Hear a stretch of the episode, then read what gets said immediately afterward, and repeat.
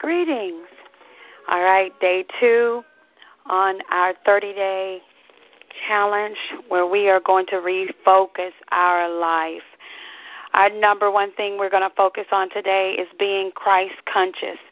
So we're going to call this session day two is Christ conscious. That's what we're going to meditate on.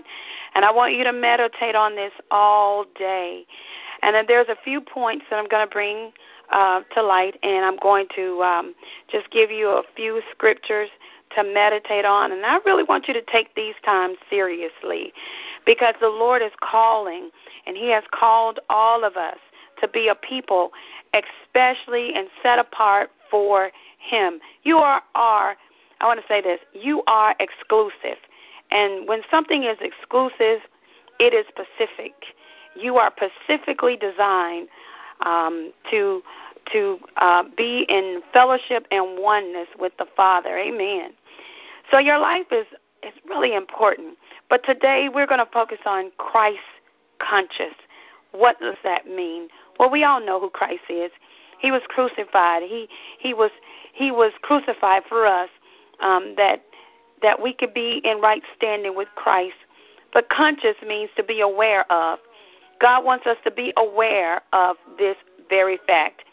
In 2 Corinthians 5 and 17, and it says, Therefore, if any man is in Christ, he is a new creation. All things have passed away. Behold, all things have become new. And I, if you call yourself a Christian, this very fact is that you are a new creation. Those old things, dead things, old ways, old patterns, old ways of thinking, God wants us to.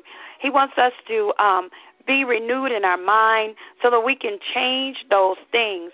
And if we change our thought patterns, our behaviors will change. But be aware that you are a new creature in Christ Jesus. That's number one. You want to be aware that you are new now. And so those old things are gone. You may still have um, things that traits you know, the things that you have to constantly work on to work those things out of your system. But keep in mind, you want to keep a mindset of being transformed. The second point I'm going to bring out today is in Galatians 2. And we're going to focus on verse 20.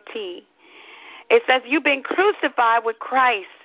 Now Christ lives in you. And it reads like this I have been crucified with Christ. It is no longer I who live, but Christ lives in me. And the life which I now live in the flesh, I live by faith in the Son of God, who loved me and gave himself for me. So you want to be aware that the life you're living now is not a it's not your own. You're no longer living for you. You're living for Christ. And where is Christ? He lives on the inside of you. So if you go to the mall, guess where Christ is? He's in the mall with you. If you go, you know, to the restaurant, guess what? Guess where Christ is? He's at the restaurant. He's with you. If you go to a forsaken place, somewhere that you don't need to be, guess where Christ is? In a forsaken place, somewhere you don't he doesn't need to be. So being aware that Christ is inside of you, and your life is no longer your own. So I want you to think about these things. You have been crucified, and the word crucified means to to be put to death. Um, it, it's it's a place where we mortify the deeds of our flesh. We we deny ourselves. We deny our appetites and the appetites and the desires of our flesh is where we hold within limits and we control our desires and our our, our, desires and our fleshly uh, uh, wants and lust and all of those things. But you know, we've been crucified with Christ. He died on the cross that we may live. And so the second point is Christ lives in you. And God wants us to be aware of that. 24 hours a day. Point number three, I'm going to read a scripture, and it's come from Colossians 1.